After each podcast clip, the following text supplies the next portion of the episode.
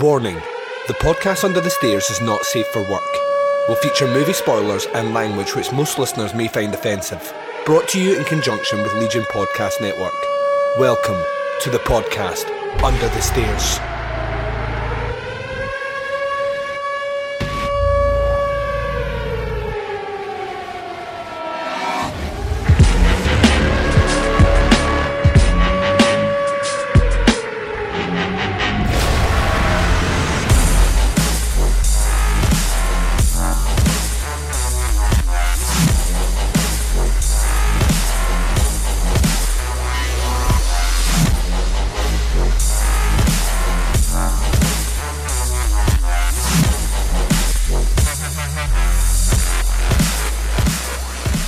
Everyone and welcome to the podcast Under the Stairs.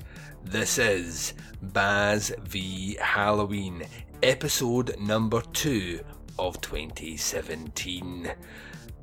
That's right, we're already on the second episode, and to recap what we had in episode number 1 was a draw. Neither side really managed to make much headway. I think we joked on the episode that the episode really meant nothing in the grand scheme of things, but the Baz lost out to a little movie called Bad Ben, chosen by you guys, the listeners, which put you guys 1 point up and 1 point to Halloween. Unfortunately, my choice, The Houses That October Built, didn't win. So the Baz got a point. So that's 1 point to the Baz against Halloween. And it means that I have no points at all, which means the listeners are 1 point over me. It's all getting complicated. It's all getting the way we like it.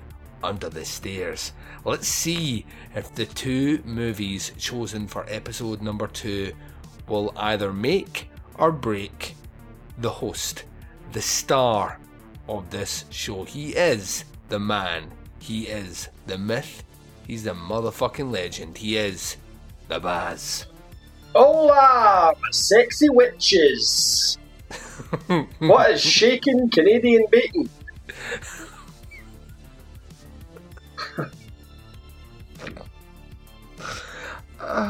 Dear, I just... It's like people listen to this and they must be like, Baz has a cheat sheet, all these things written down. No, that's the spontaneous Baz. It's like a tumour that just spurts out of my mouth. It'll kill me one day, Doug. Don't know why I'm laughing at that bit. I don't know why I'm laughing at all, Duncan. I'm in excruciating pain. As we discussed off air, I believe I've shattered about 3 of my toes just before I came on air. Yep, so no. if the humour is perhaps lacking in this episode, but the anger and hatred is of a much higher ratio than normal, that's why. Yeah, like... The way you described what you did before recording turned my stomach. No. Like, literally, you heard it. I dry heaved when I heard it. Explain it to the listeners, Baz. Yes, I smashed my bare foot off the solid oak post at the bottom of my bed. At best, I have staved between 2 and 3 of my toes. At worst, the small one is shattered. And I'm off to Spain in about 3 days with my lovely open-toed sandals and my little black toes. So that's going to be lovely. Yep. But like, he's in Spain and his foot looks like it's got frostbite. Yeah, absolutely. My family will be vomiting every time they look at me. Oh, hold on. There's a wee wave of pain crashing over me. Oh no!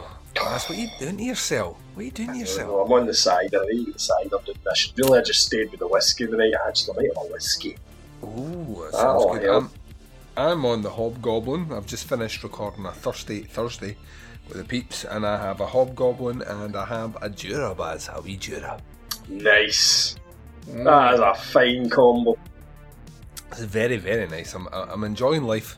I tell you what, I'm inspired by that. I'm going to have that for my breakfast tomorrow before I go out.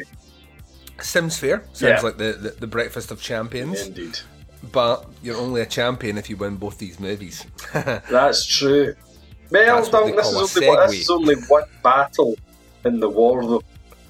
It is. The war will never end, Baz. No, it hasn't so far. No. We'll trundle on. So we've another two movies selected, one by the listeners and one by myself, which will be coming up on this episode of the podcast Under the Stairs. The first one is a little movie called Paranormal Entity. Now, the reason I kind of took my time there and stressed the words out there is because I keep wanting to say Paranormal Activity. And if you were out with the fact that the names are very similar, if you were to see any of the promotional artwork for this movie, or even have seen the movie, you would see that there's maybe a likeness between one movie and the other. Maybe someone was inspired and or ripped off the concepts or ideas or techniques behind a certain movie, certainly the techniques, maybe not necessarily the story, but let's be kind. We'll call it an homage. Homage sounds good, Baz. Yeah. I like that. It seems sexy and foreign. We're being very kind. It has to be said. I love the Amazon page for the movie. It says horror and mystery. It's certainly a horror movie. It's only a mystery if you've never seen Paranormal Activity. So yeah, that's the first choice. And I'm going to name and shame the person that picked this one. This is our buddy Blockley, the painted man whore. Yeah, when he listens to this, he will know what he has done. So that's the movie representing the listeners, and then we'll be following it up with the second movie review. My second pick, I'm hoping to score a point, at least 1 point. He's a point. I've chose a little movie called The Strangers, which you've been looking forward to seeing for fucking ages now. Yeah, the cover art keeps appearing everywhere I look. Mm-hmm. You know, the image of them in the house with the masks on. I keep seeing it every time I'm on Amazon, different things. I really need to watch that film, and I'm sure a while ago you told me not to because we would cover it at some point on the show, and here we are. There you go. I do not lie about these things. I have plans. Sometimes it's taken you 4 years, but we got there in the end. Yeah, sometimes these plans take 4 years to come into fruition, but they're always there, Baz. They're always there. So yeah, so another two movie reviews. Like I said in the intro, we are in a position just now that we are one apiece. Yep. And when I say we, I mean me representing Halloween and you representing yourself. And in the other battle, the listeners are one up over me, yep, which is not good. Don't like that feeling. You're currently wiping the listener jizz off your chin. Oh, Jesus Christ, man. The oral sex analogy there for the obtusely blunt that didn't pick up on that. Oh dear. The only other thing I want to do before we kick into this is that I want to take a couple of seconds, and this will definitely give it up. The listeners know that we record these well in advance of October now, but we partook in a little sexy cinema visit last night. Oh yeah, we did. We went to see a little movie. I don't think it's doing particularly well at the cinema. Based on some novel written by this relatively unheard of horror writer called Stefano King, I believe is his name. Yeah. The movie was called IT. Yeah, IT. It was about this clown that can't program a computer. Yeah. And the ultimate resolution was that all he had to do was switch it off and switch it back on again. And everything worked. A bit anticlimactic. Oh, we checked out the new retelling of Stephen King's It in the cinema, chapter number 1. And it was the second viewing for me. I saw it about a week ago, and was very much excited to go and see it again, so much so that I pretty much badgered our big sexy buddy Dave, so that if you are even considering going to see this, I will go and see it with you. And yeah, then we're like, let's get a Baz in, let's make this a sexy trifecta, which we did indeed. And Big Davey has some weird code thing that basically gets me in for free, so I'm kind of like his little man whore when I go to the cinema room. Did that? I don't know how it was. Literally like Dave was like the architect in The Matrix. He just walked up to the woman with his phone, things were scanned, and then we went to our seats. It was one step away from just walking up there with a pile of tickets in his hand and just firing them off. Do you know what I mean? Like dollar bills, y'all. It's not even the worst bit. The worst bit is like me and Dave both have cinema cards. I didn't give Dave my cinema card number, so how did he know it, Baz? I don't know, and he got your seat was right next to it. It's too much for me, Duncan. It's too much. It's a daft card. But yeah, we went out to check. Why don't you tell the listeners about the coffee you drank in the cinema, Duncan? So Baz and Dave both arrive like veterans of. I was going to say cheapskates, but veterans of cinema visits. They both arrive with rucksacks, like two steps away from like being kind of jihadi bombers. Yeah. Like that's literally you did look like that because you've got the beard rocking just now at the moment as well. And I had my camouflage on. You did. So the two you show up with bags packed with juice and sweets and popcorn and all that. Baz ain't paying those robbing motherfuckers in the cinema one thin dime, my friend. I don't tend to eat much of or anything at the cinema. I tend to, when I go, I get myself a coffee, and there's a Starbucks in our local cinema, our local Cineplex. So I nipped up there and I was like, "That, you know, I fancy something a bit sweeter though. Something, you know, give me a bit of a sugar rush." It is a 2-hour and 15-minute long movie.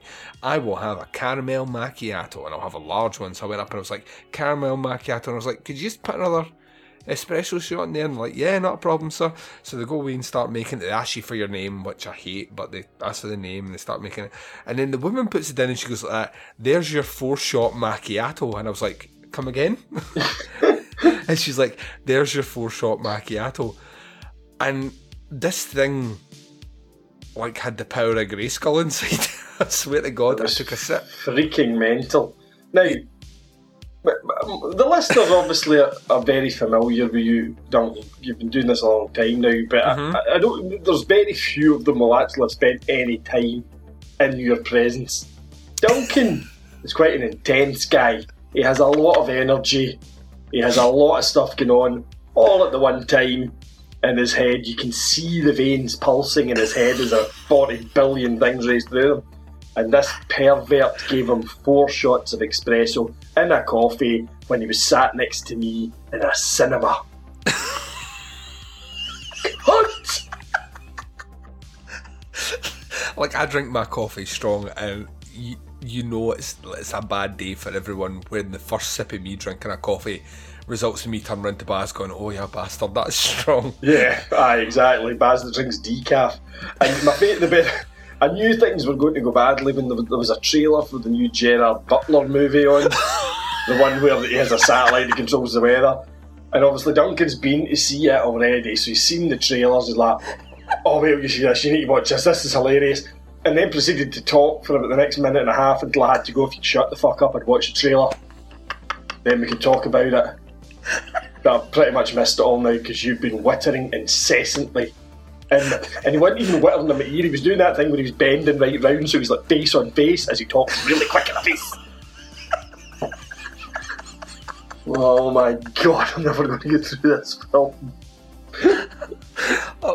We did get through the movie. Yes, we did. Like, what we'll do is we'll I'll very quickly ask you. You had posted on Facebook the day before, actually. Yeah. We went to see it that you were struggling to give any fucks about it. Yeah, really. And there was so much love for this movie, and I'm like that. Well, I'm really not bothered about this at all, kind of thing. I don't know. I did see the original back when it came out on the telly over here. Mm-hmm. Like, I certainly saw the first part, and I saw enough of the second part to know that it wasn't anywhere near as good as the first part. That makes mm-hmm. sense. Yeah. But it was only that once. I'm sure I recorded it off the telly at the time, and I would have watched it that one, so it's not a film that I was overly familiar with. And it just didn't pump my nads in any kind of way, to be honest. Beforehand, and everybody was going, "Oh my God, it's the greatest film I've ever seen, and I've fallen in love with horror again, and, you know, I'm going to run off and become a clown." Oh, fucking hell, right, this is annoying me already. And actually, made up my mind I wasn't going to go and see it, and then you spun your Machiavellian plan. #pumping my nads.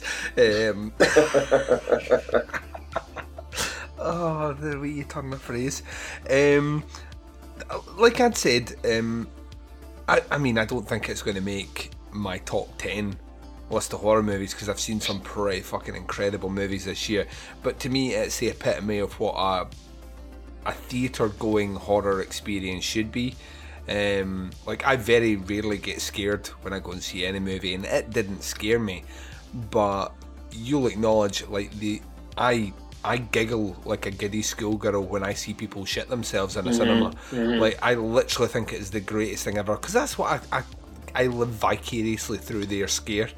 And the film has done so much money, and it's on track just now to be, you know, not only this year's biggest earning horror movie, but I think it has the potential, as the legs, to dethrone some of the bigger ones that have come out in the last couple of years, certainly like a Conjuring 2 or The Conjuring, which are massive, massive movies. It's on track to do that, and we are going to get the sequel, which I can't wait to see. And, you know, there is that danger nowadays that they'll just not do a sequel if the first movie doesn't make bank, so to speak. Yeah. I've got to say, I enjoyed the film. I really did. I thought it was very well done. I thought the casting was excellent. I thought the kids were brilliant.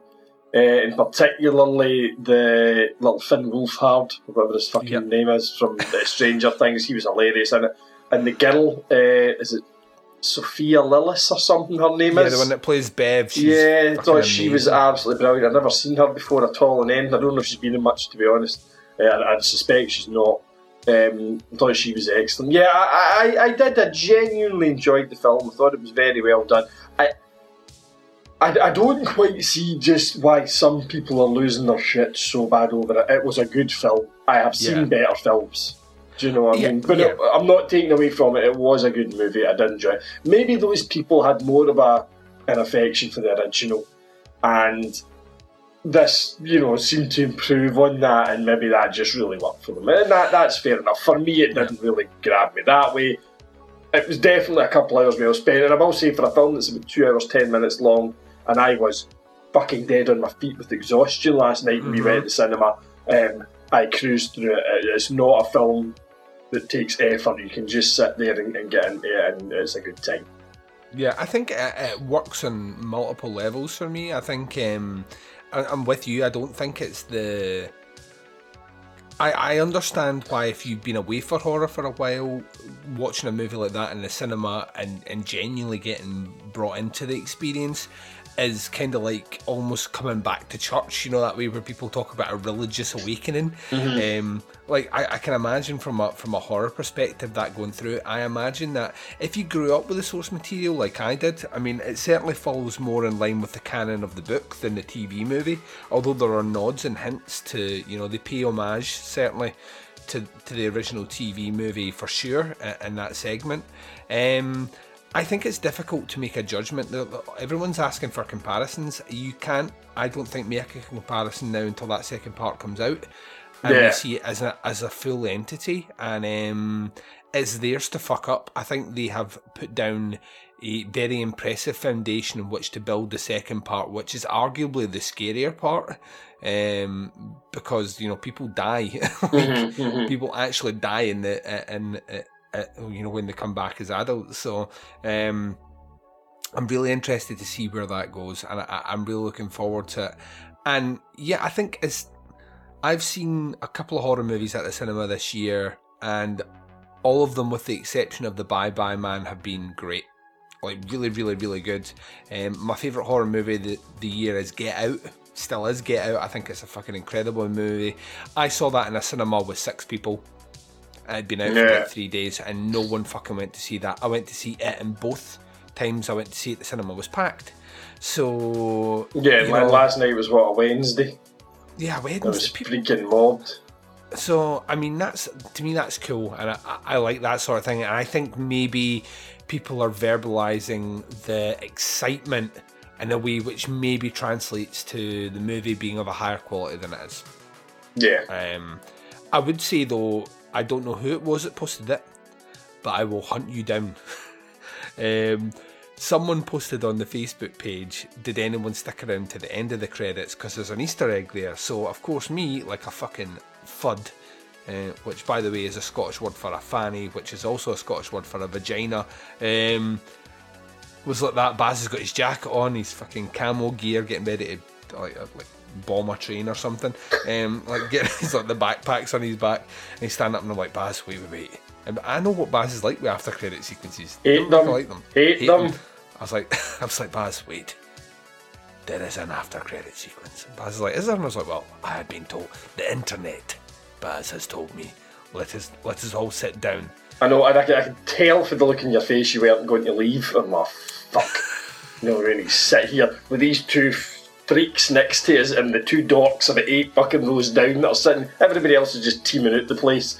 Yep. And there's 7 of us left in that fucking cinema where the cleaners hang about at the bottom waiting for us to leave. Yeah, and all I'm going to say is, if that's what constitutes as an after credit sequence, then I hate the world. Yeah, and whoever said it to you, we will find you and we will fucking kill you. Yeah, not worth the stay. Yeah. But yeah, a great little movie. I had a lot of fun. I had a lot of fun with it. Before we move on, I want to very quickly say something. Just this will date the show a little bit, but I don't care. The day that we're recording this, one of my musical heroes died today. Grant Hart from Husker Du died. Mm-hmm. Tragically lost his battle with cancer. And I spent the whole day listening to Grant Hart and Nova Mob and Husker Du songs. And it's a sad, sad day. And I'm very pleased, about 6 or 7 years ago, he did a solo tour, came to Glasgow. And me and my wife went to see him in Mono in Glasgow. And I'm very glad I did. And I can say that song. And I just wanted to say that. We don't normally talk about music much in the show, but I'm genuinely really gutted that he's passed away. There's a Husker Du box set getting released in November that a lot of people probably don't even know is coming out. It's very early kind of recordings of theirs that they've put together. The band haven't spoken for so long. None of their albums have ever been remastered or anything like that. They finally get it sorted out, and this label's putting this out. And myself and my friend Stuart were silently hoping there might be a reunion tour on the cards. And alas, it's not to be. So, Grant Hart, this one is for you, my friend. Yeah, I did read that earlier on, and I did remember that you were a big fan, so that had been kind of churning around in the back of my brain. Baz... Let's do this, Duncan. Yeah, we have 2 movies to discuss on this episode, and the people out there are ravenous for it. They want to know what is going to go down on this show. So we need to give them what they want, because that's what this show's all about, giving the people what they want at the expense of your mental health. So up first is the listener's choice. We're going to take a short break. You're going to promos for shows that we love. You are going to hear the trailer for movie number 1. It's Paranormal Entity from 2009. When myself and Baz return, we're going to be reviewing that movie right after this. Did you ever see a film at such a young age it left you traumatized with cinematic wounds? Necrophilia. It's a dead issue, man. Don't push it. Cinema Psyops is a weekly podcast documenting an ongoing experiment on the mind of an unwilling test subject. No one should have to watch this movie. Oh, no one should have to watch this? No one should have to watch this movie. Surprisingly, it's not a topic that a lot of people really want to tackle. I'm shocked, prudes. I know, really. Right? It's the next sexual frontier that no one wants to explore. I am, in the most sincerest of senses, disappointed in you. It takes a powerful goddess like Connie, jam her arm down the monster's throat and kill it. I'm still tripping out over that. Even as a kid, I was like, I gotta find a girl like that. Every week, I get a new look of disappointment that I never thought I could get out of it. Unimaginable. At 12 years old, you should not be watching this movie. Obviously. At 13, you should not be. 14, you shouldn't be. I'm not entirely sure even 17-year-olds should be watching this. Just because you're offended by something doesn't mean that you have the right to demand that it doesn't exist. Watching this film again, I had all of this like little nerd glee with everything that kept little history doll popping up at you. So I totally loved this film. Hey, I know why you couldn't see that. It's because your brain's warped watching this shit at 12 years old. Yeah, this is a rough movie. I told you ahead of time when we were getting ready to do it that it was. How did you watch this shit at 12? Because physical wounds heal, cinematic ones don't. Listen to Cinema Psyop. I've written here, this film is fucking shite. The film kicked my ass. I will never watch this film again. Never as long as I live. Jason Voorhees, aye, fucking the one then. Horror one.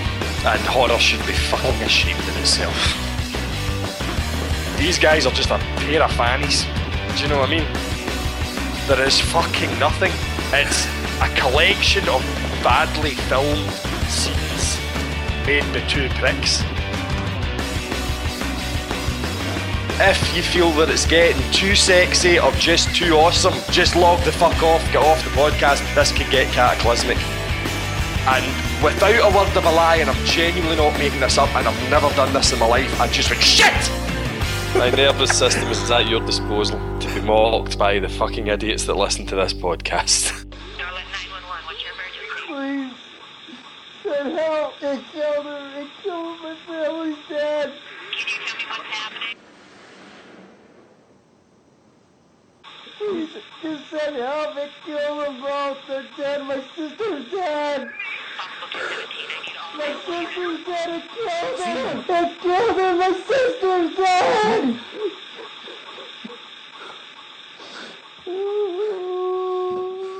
Sam!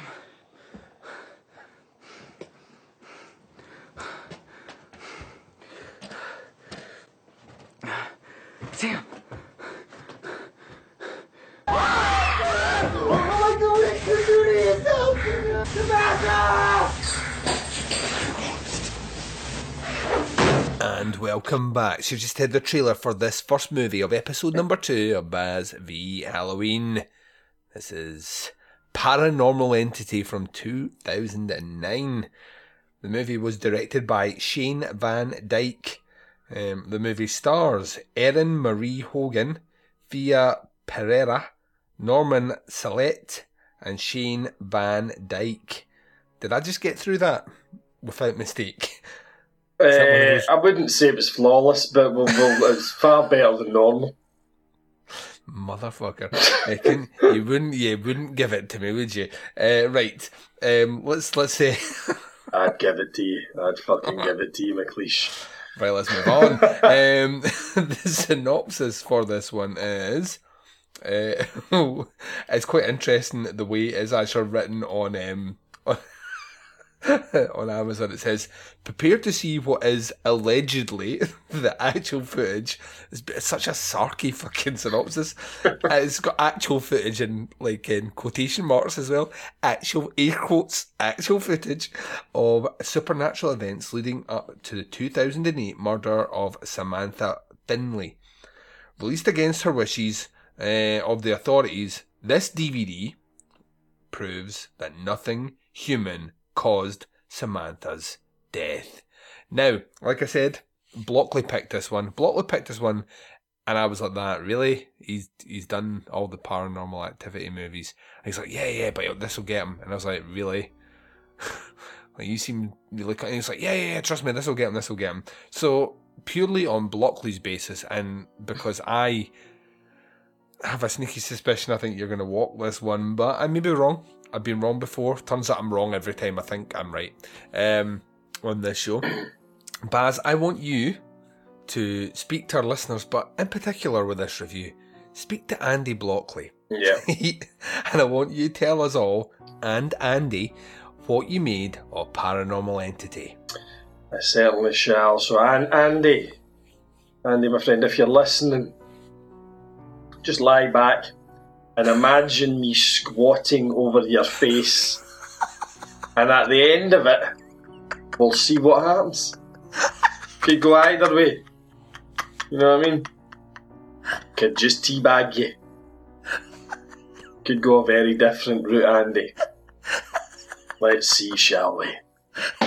Paranormal Entity. I had literally never heard of this film when it came up on the list.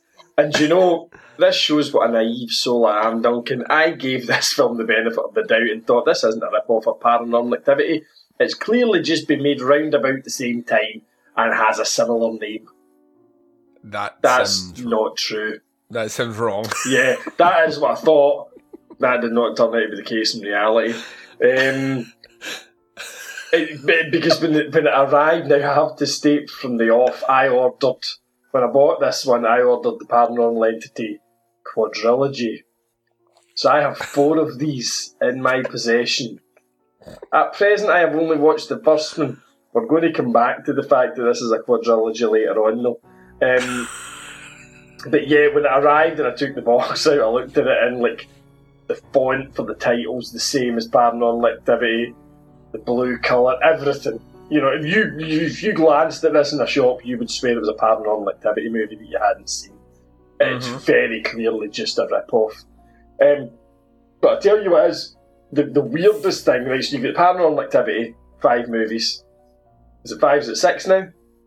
What was Ghost Dimension? I think I finished it. Well, it technically is 5 in the series and 1 spin-off. Yeah, right. So you've got 6 movies in that. You've got 4 in Paranormal Entity. Do you know that they're rebooting this? Fuck off. In December. No. Honestly, it's called Paranormal Nativity. Baz, that is literally... You cannot see my face.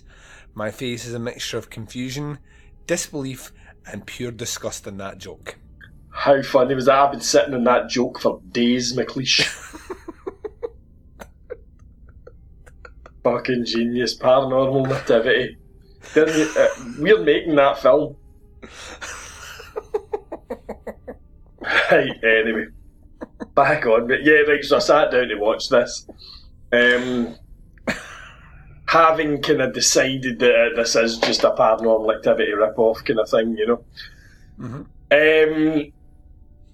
So the film itself opens with a kind of garbled 911 call from one Thomas Finley,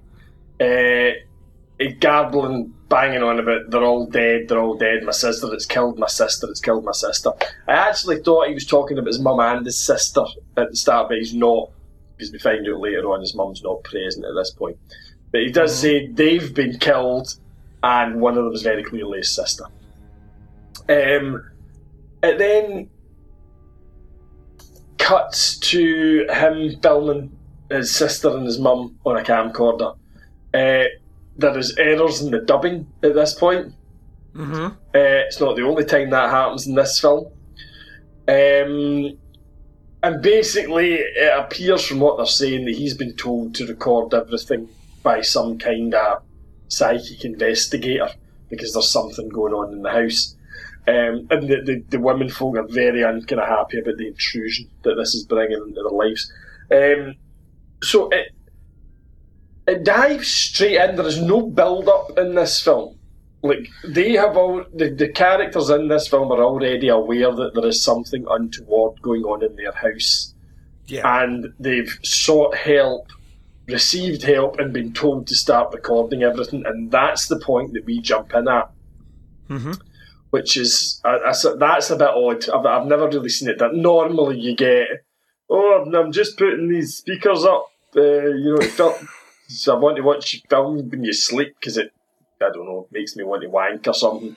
And then it just so happens that they're haunted. But it's okay because we've got 17 cameras in the house, so we can see everything that's happening. This one doesn't. It just dives straight in, which I suppose is almost like a plus, I suppose. One of the few. And then cuts to some text on the screen. And it tells you that Thomas was arrested for the rape and murder of his sister, and for the murder of a paranormal investigator. And that while he was kind of in custody for this, he kills himself. And this footage that we are now watching was found in the attic a year later. So really, within the first 3 minutes, we know everything that's going to happen in the film. Yep. Do you know what I mean? Now, I know a lot of found footage maybe does kind of lend itself to that. You know, at the start, you kind of... Like the Blair Witch, you know, you told that they all died and they found their camcorder and all this kind of stuff. But this film's really blunt about it, you know? So then we're into the film proper kind of thing after that. Thomas gives you the obligatory kind of visual tour of the house. He shows the other cameras he's got set up. Catches his sister coming out of the bathroom in her bra, which is kind of cool. Mm-hmm. The mother, however, she's sitting on a bed, kind of unresponsive looking, and she's got like a tie that she's just staring at, but apparently belongs to her husband. Then we get night one. Right, so we've seen that before. Where have we seen that before, Baz? So we see everybody sleeping in the house. A phone rings, no one answers. It goes to answer phone and there's no message. Mm-hmm. So night one is not the most terrifying of nights, it has to be said. A missed call, Baz. Sometimes a missed call is terrifying. Possibly. Could be one of those... Do you realise you have PPI unclaimed? Thousands by the bank held. That's a terrifying thought, Baz, that you could have been swindled at thousands by the bankers. This is true. Right now, it then cuts to the next day, and I'm going to read my notes verbatim here for a couple of lines, right? Oh. Next day, sister is making oatmeal, has lovely tits and a lot of rage. Would bang. Word for word what I wrote. Yeah, so she's making oatmeal in the kitchen with her lovely chest. Thomas asks if she had any visits from Dad last night, and she gets mad. It's kind of obvious that something's happened to the father at this point.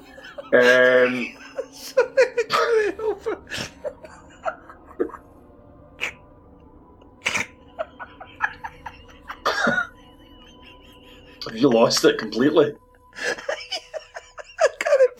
I can't breathe. Oh dear.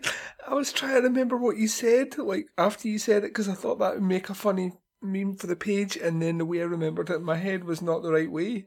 I thought you said she had lots of tits and rage. And I was like, that doesn't make any sense. No, she has lovely tits and a lot of rage. Would bang. Yeah. Right, so he asks her if she's any visits with Dad. She gets angry. The mother ignores the question and makes him turn the camera off. Later on, it then cuts to a kind of scene where the mother explains about the father dying in a car crash thing. Mm-hmm. She talks about how she missed him and all this, and says that she just, after a certain amount of time, she kind of gave up and just started talking to him as if he was there. She then claims that she was in a very weird shop and met a woman, which is one of the more plausible theories in this film. And that this woman said that you can communicate with the dead by writing to them, which she started to do. But she says after that, she felt it was working, but then bad stuff started happening, and it started happening to Samantha, who's the sister. Mm-hmm. And she says that whatever it is that's doing all this is not their dad, because he wouldn't do this. Later on, a glass smashes in the kitchen. We'll go through, there's glass on the floor. That's about as exciting as it gets. Night two. Oh. There's a rumbling noise, and the telly comes on. The coffee table moves slightly. A crucifix falls off the sister's wall. That was night two. That is going to be pretty quick from a missed phone call. Yeah, it really did. Yeah, I'm going to turn the telly on. I'm going to dry hump this coffee table, and then I'm going to make a crucifix flood, and then hail Satan.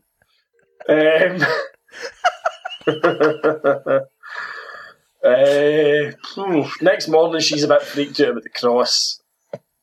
Fairness, things fall. Do you know what I mean? It's not the weirdest thing that's ever happened. They all kind of argue about what's caused it, though. The sister actually implies that maybe Thomas is faking all of this for what she calls his movie, i.e. the kind of footage that he's filming.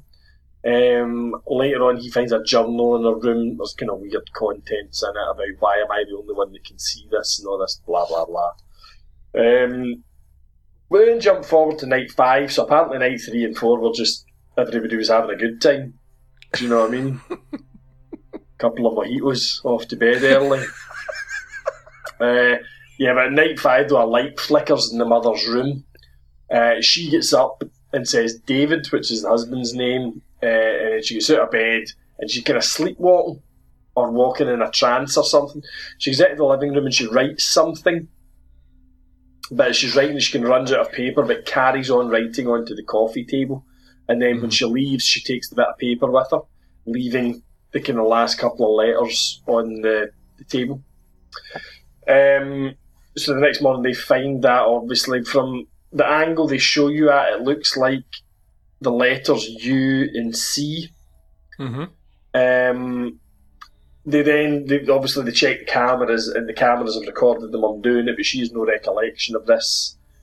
They're trying to get in touch with a paranormal investigator guy that can't, and Thomas is convinced that it's all to do with Samantha, who then talks about kind of experiences she had of feeling somebody in the room with her, like previous experiences. And she talks about a kind of sleep paralysis kind of episode.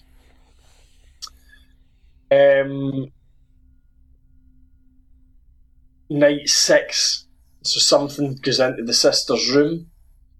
We hear a kind of breathing, and then the camera in her room gets moved. Like our camera's in the cupboard, so it's like somebody moves it behind the cupboard door, and then you hear her screaming like she's getting attacked. There's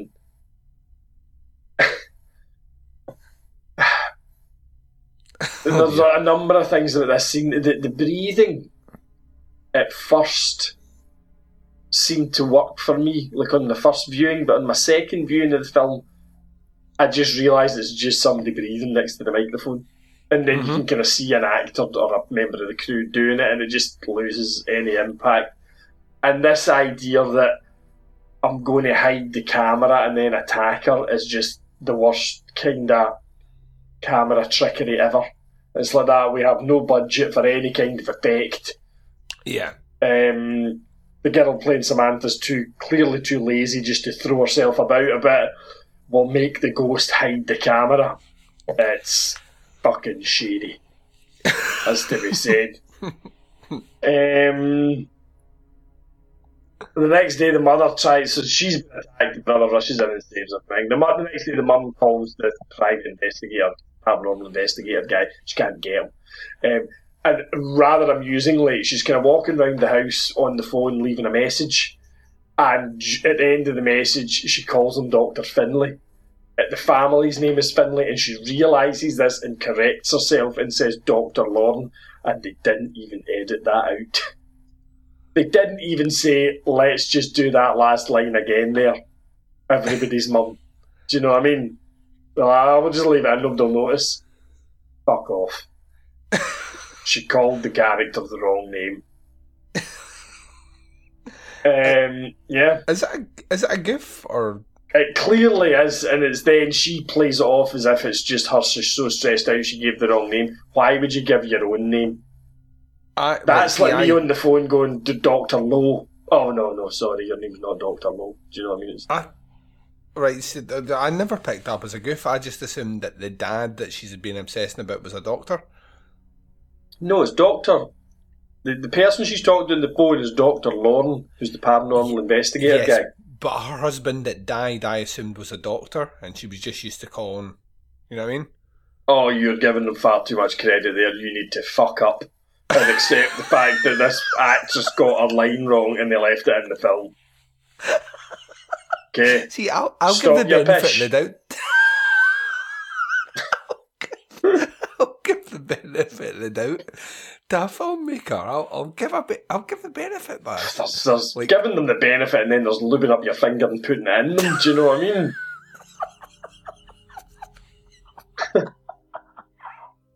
Anyway. Moving on from Duncan's ridiculous beliefs. Later on, the mum and the sister go out. He's left in the house. Almost immediately after they go, he hears a knocking on the door, and then he hears the sister calling him. Goes out, though, she's not there. In her bedroom, he finds the bit of paper that the mum wrote on previously. So he places it on the table, and it reads Maron, M-A-R-O-N. I thought it said Marion at first, to be honest, but I thought it was maybe her name. Night 7, the phone rings again, goes to the answer machine again. This time there's a weird kind of rasping noise. Mother gets woken up by a violent banging. Then they all get woken up by it. It appears to be coming from up in the attic. Mm-hmm. They all run out of the living room in the dark. A cupboard door closes. Thomas is shouting about something in the room. Then there's some footprints on the ceiling. Everything in the house kind of goes nuts at this point, but we don't see very much of it. You actually see very little of anything happening. You just kind of hear stuff. Women are completely hysterical. Like a few hours later, Thomas is kind of checking the house out. He finds a spilled urn, like with ashes, human ashes in it. I think it's supposed to be the dad. And it's been tipped over and spilled, and there's footprints in it. So the dirty footprints in the ceiling are the ash from the dead father, kind of thing. The doctor, yeah. Doctor. I don't think he was a doctor. I'm done with joking. I don't know. I think you're confusing it with Dr. Finlay's Casebook, which was a period drama about a rural Scottish doctor. Not the same, Duncan. This one's set in America. And there's very little practice in the medicine in it. It's kind of funny how there's footprints in powder, which has never been used in a found footage movie with a very similar name before. Funny you should say that, because shortly after this he makes the girls go to stay in a motel, and then he sets up a tripwire system with wee bells on it and some more cameras. Later on, obviously, here's one of the bells ringing, a chair moves, one of the tripwires breaks, there's some banging on the door. Do I sound dejected as I go through this film? You sound like you're not surprised. Yeah, there's not a lot of surprises in this movie. His mum calls and she tells him that she's coming home because it's followed them, so he's obviously confused because it appears to be in the house with him at this point as well. They arrive home kind of terrified. The mother recounts a story about the daughter being dragged off the bed in this motel. Things go peachy for a week. Next we jump to night 13. Unlucky for some, Baz. Unlucky for some. Indeed. The sister's bed covers get dragged off her, very clearly by a fishing line attached to one of the corners. It's so fucking bad. See, when I can see through your visual effects, you're in trouble. Because I don't pick up on anything like that. Thomas hears Samantha shout and he runs to the room. It's empty. Oh, this bit. Oh, what? Oh, I hate this bit. He then hunts round the house. He hunts out in the garden. We basically spend about 7 to 8 minutes looking about and nothing happens. He doesn't find anything and nothing happens to him. It's terrible. Goes back in. The attic ladder's down. Goes upstairs into the attic. Eventually finds her stunned in the attic in her bran pants. Which I'm crotchless, as to be said. And she doesn't know how she got there. End of. It is like the most tedious, pointless fucking waste of time. That whole scene. Just utter gash, and there's no payoff at the end there either. The next day, Thomas phones the previous owners of the house to see if they've heard of Maron or whatever. He hears Samantha screaming, he runs in, she's in the bath, kind of doing the whole sleep paralysis thing. You do see her tits though, so that's quite good. Later on, he discovers some bruises on her thighs. That's weird, because he's her sister. Or she's his sister, rather. Do you know what I mean? Mm-hmm. I was really quite worried that because he'd seen her breasts, he was maybe going to slip a finger in. Oh, when in the bedroom, it just seemed to be heading that way. They veer away from it. I mean, they save it right at the end, but it did look like he was going to get a wee bit incesty about things. Mm-hmm. Then he finds his mother sobbing on the floor like a complete fucking jakey, it has to be said. I think she's necked a bottle of gin or something. Night 16, there's some banging. The mother gets up, the door opens. She kind of sleepwalks out of the living room, she turns around and leaves. Again, she stands there for like 20-30 seconds and just looking, waiting for something to happen, and she just turns around and walks away again. We hear a noise, she's taking a knife out of the kitchen. goes back to the room, and then the door slams shut. It's slightly confusing after this, but I think basically what has happened is he hears the door slam and then goes to look for her. Mm-hmm. And he finds her, and she's cut her wrists, but she's standing in the dark. It is literally the only jump scare I got in this whole film. Oh, it's the bit it turns out that she's standing there. But the image of her standing there gave me a bit of a jump. But once the camera settles on her, there's no impact in the visual. Mm-hmm. Do you know what I mean? The very poor kind of... That shouldn't have been hard to mock up on a low budget. It's like they just didn't bother. And Thomas's overacting at this point is horrific. It has to be said. So while I did get a wee jump scare there, it was just ruined seconds later. A week later, night 23, we get a Thomas soliloquy. That's utter bollocks. I just want his family back together again. But lo and behold, later on, the infamous Dr. Lauren finally turns up at the door. This is the guy I've been trying to get in touch with. And I remember checking the time on the video at this point. There's like 5 minutes left in this movie at this point. So the kind of up until now unseen paranormal investigator turns up, wants to see Samantha's room, has a bit of a creep about. I can only imagine he stole some panties. Oh, Baz. He looks like the type. It does, actually. In fact, I jumped too early into that. It does look like a panty stealer. Yeah, it absolutely does. And he has no real reason to go into the room either. So he's kind of telling them what's happening in his opinion. He says that the presence is attracted to Sam and that the mother kind of accidentally let her in with all the writing to the dreadful piss she was doing earlier on. Thomas shows him the name thing, Maron, and he says it's Germanic for nightmare. I'm not sure it is, but in Germany apparently a nightmare was a kind of evil spirit that attacks and rapes women in their sleep. Oh dear! And I was like, "This film's taking a turn for the better."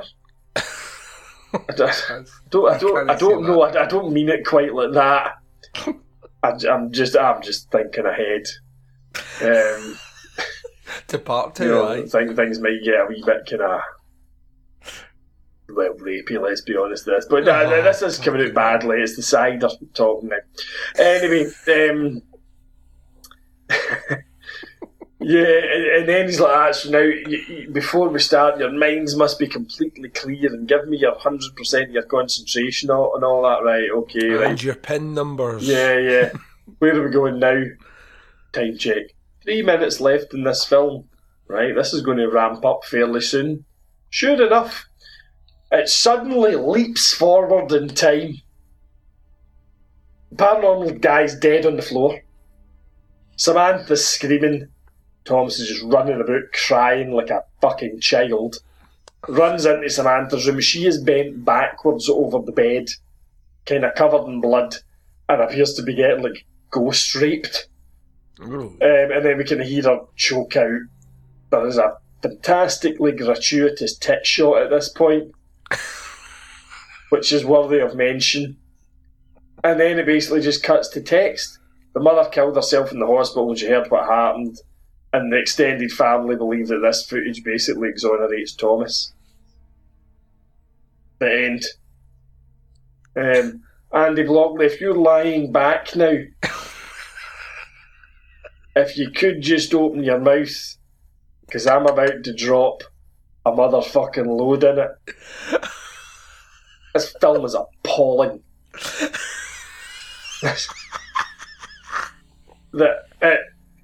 The ending, to actually go from, they're getting haunted, to summing it all up and ending it is done in between 3 and 5 minutes at the end of this film.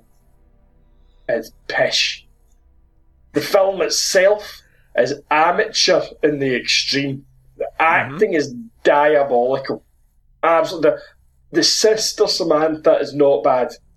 She's clearly has a kind of modicum of talent about her. She's working with a fucking bag of shit that is seeping through, and the bag is starting to disintegrate in her hands, right? But she does have a level of talent. The rest are awful in it. The guy that plays Thomas is the director, by the way. Is he? He's shooting. The whole numbering of the nights that's directly out of Paranormal Activity. I mean, that's just an utter blatant ripoff. Yeah, there is so much that's unanswered. Like, there's odd little things hinted at early on. Like, if it's something to do with the dad, was there a kind of incestuous thing going on there? I don't know. Why are they attracted to the girl? Why, you know, whatever it is in this house, why is it the daughter when it was the mum that brought them in? Do you know, is it just because it's this horny demon ghost thing that apparently they have in Germany? It's fucking terrible. One jump scare that was minor, it has to be said. Even it manages to fucking anally rape itself about 3 to 5 seconds after it. I will admit that there was a couple of points where I got a little chill watching it, but I maintain that is fully down to the Paranormal Activity. Yeah, it kind of was happening earlier on in the film, and I think things were happening, and then it would be that little suspenseful kind of wait. And I'm like, something's going to happen here, and then nothing does. But in Paranormal Activity, something would happen, then it would scare me. So the level of kind of eerie nervousness was purely me equating this to Paranormal Activity, and what, you know, and it then would fail inevitably. Do you know what I mean? And I'm like, that it's awful. I cannot stress enough how bad this film is. I'm so glad rather that I bought the quadrilogy, because I've got another 3 films of this to watch. Now, that being said, Part 2 has nothing to do with Part 1. In fact, none of them do. It's essentially a kind of anthology of films, which I can only imagine just get worse as it goes on. The second one apparently is about the house that was built where the house that John Wayne Gacy owned used to be. Yeah. The third one claims to be authentic footage from the events that inspired the exorcism of Emily Rose. I don't believe a word of that. And then the fourth one is about some guy called Richard Speck and the site of his killing spree. Is that a real serial killer, or is that just made up? No, Richard Speck was a serial killer. Oh, was he? Right, okay. So none of these films are fuck what to do with it. Andy Blockley. Just fucking, how dare you, sir? How dare you, you painted man whore? It is worth saying, and I just want to take a second here, not to stir the shit here, but you said to me when we sat down to watch It yesterday that Blockley tore apart It on Facebook. Is there a better movie between this one and It, Baz? Yeah. Just going to say that he likes this movie quite a bit. Oh, Andy, no, mate, you can't. You just know that you're not allowed. No, you can't possibly like that. It's tawdry and just very badly acted and ripped off from something else. And there's so many plot holes in it. It's just This film is the equivalent of the soaked holy bag full of shit that the daughter is carrying about. That's how many holes it's got.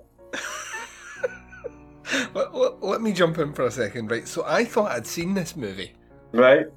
I would have put like cold hard cash down on the table that I had seen this movie, and I watched this movie last night. So we came in from going to the cinema. I started like doing like 20 things because I was hopped up on a fucking 4-shot macchiato. So I sat down and watched this movie, and I realised approximately 3 minutes into it, I had never seen this movie before. Never seen it. Don't know what I'm getting muddled up with, but I'd never seen this movie. And I watched it through. I don't hate it as much as you, but that, in saying that, might make it sound like I enjoyed it more than I did. Do you disagree with any of the things I said about it? I think you are maybe a bit harsh with what you've said. I've seen worse found footage movies than this, like, whole hell of a lot. So, like, for me, I've seen a lot worse, so for some reason I'm almost damning it with faint praise, if you know what I mean. Mm-hmm. Something like that. I'm like, in the grand spectrum of found footage, this probably lies just below average for me. Right. So like, but that's not by any stretch of the imagination to say it's worth your time. I think overall it's not worth your time. I think the best bit about this movie is the fact that you get to see titties, and that is about it. It genuinely is.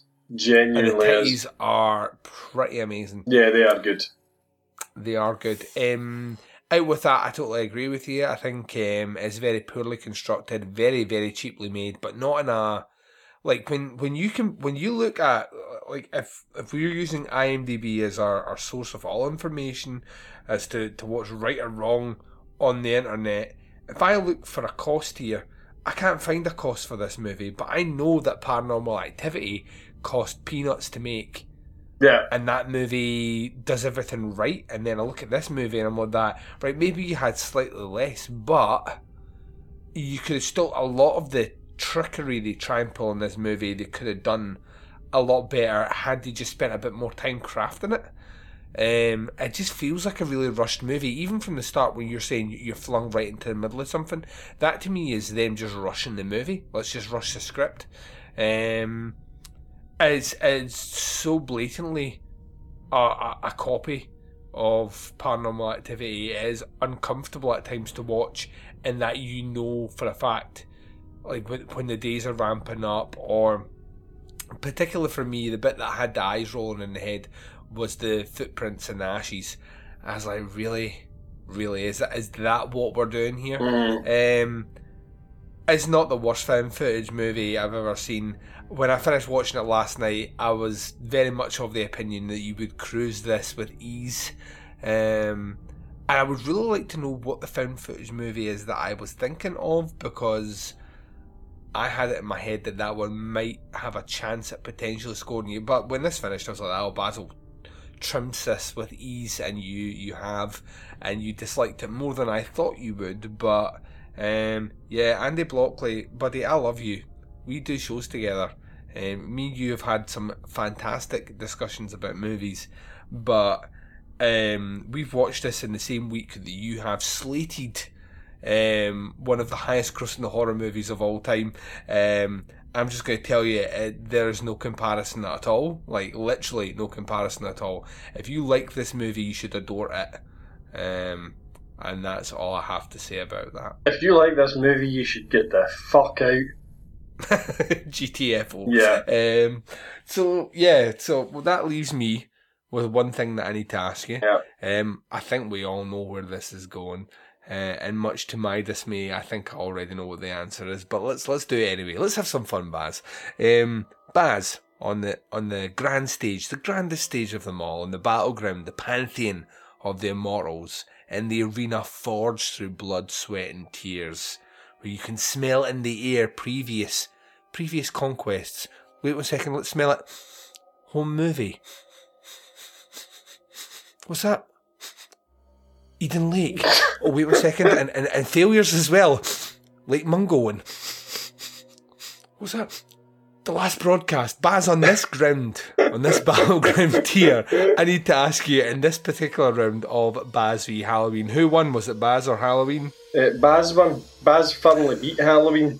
Baz beat Halloween down, pulled its jumper off, and wiped the shit from my anus with it. Stupid bloody film.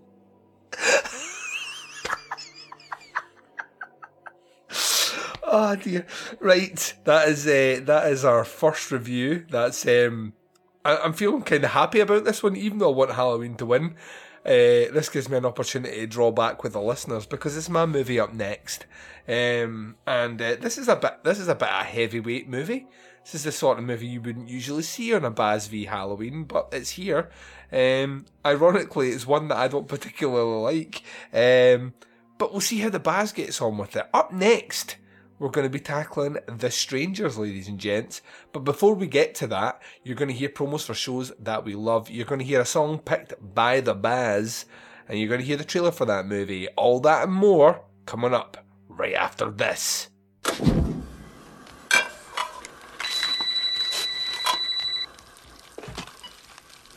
Hello? Hello, who is this? Who are you trying to reach? I don't know. Oh, I think you've got the wrong number. Do I? I'm gonna hang up. Wait, don't hang up. What's that noise? Popcorn? You're making popcorn? Uh-huh. I only eat popcorn when I listen to podcasts. I'm about to listen to a podcast. Oh, really? Which one? Probably the podcast on Haunted Hill. Is that the one with the two guys with the beards? Yeah, Dan and Gav. Most episodes they look at two different horror movies. Each episode they look at a world of the strange, where they look at weird things from around the world. Sometimes they even do special episodes where they look at different genres or directors' discographies and talk about them. Do you have a boyfriend? Maybe. So where can I find the podcast on Haunted Hill? Well, you can go to legionpodcast.com, Facebook, Twitter, or just go into iTunes and search for the podcast on Haunted Hill. So, are you going to ask me out?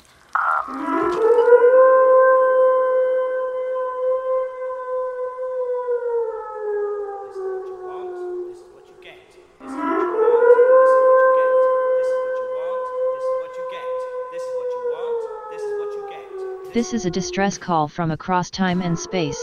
I am Babs, the automated biological support system for the humanoid known as the Witch. Witch vs. the Doomsday Clock is the weekly chronicle of his fight for survival and entertainment on the junk heap of the future. Episodes are transmitted in 15-minute pulses across the dimensional divide weekly for your listening pleasure. As you will learn, the future is not set in stone, and a flux capacitor is a girl's best friend. You can find us on Apple Podcasts, Stitcher, SoundCloud, TuneIn, and on your Android device. Come join the rest of the Meat Popsicles in our Facebook group, facebook.com/groups/Witch vs. the Doomsday Clock. The replicant known as Witch can be found on Twitter, Facebook, Tumblr and Instagram by searching for THEWYCH. The Witch vs. the Doomsday Clock is a proud member of the Legion Podcast Network. Now in the words of Lord Humongous. Just walk away, and there will be an end to the horror.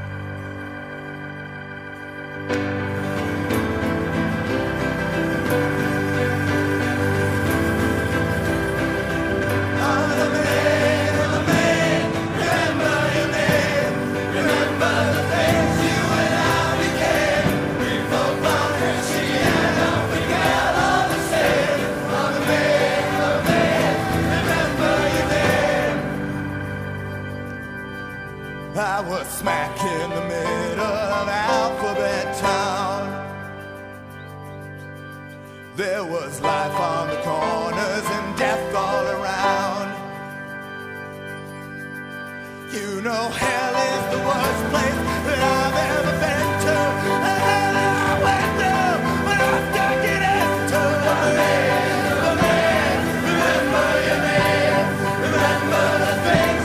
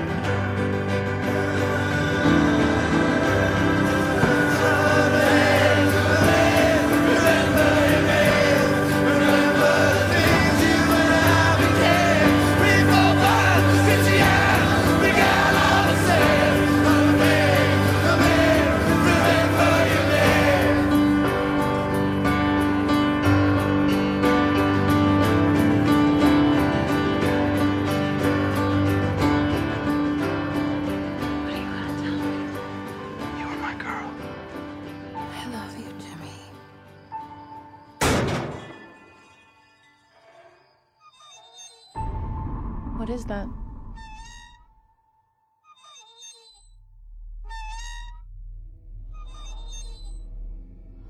It's okay, there's nothing here.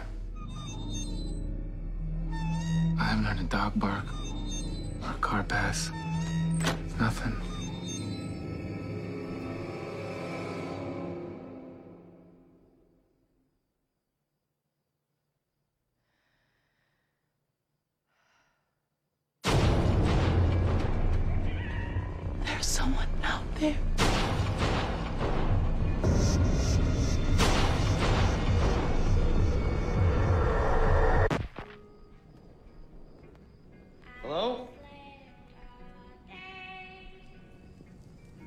What is it? It's my phone. Oh my God. We gotta get out of here. Now open the door, and I just want you to run, okay?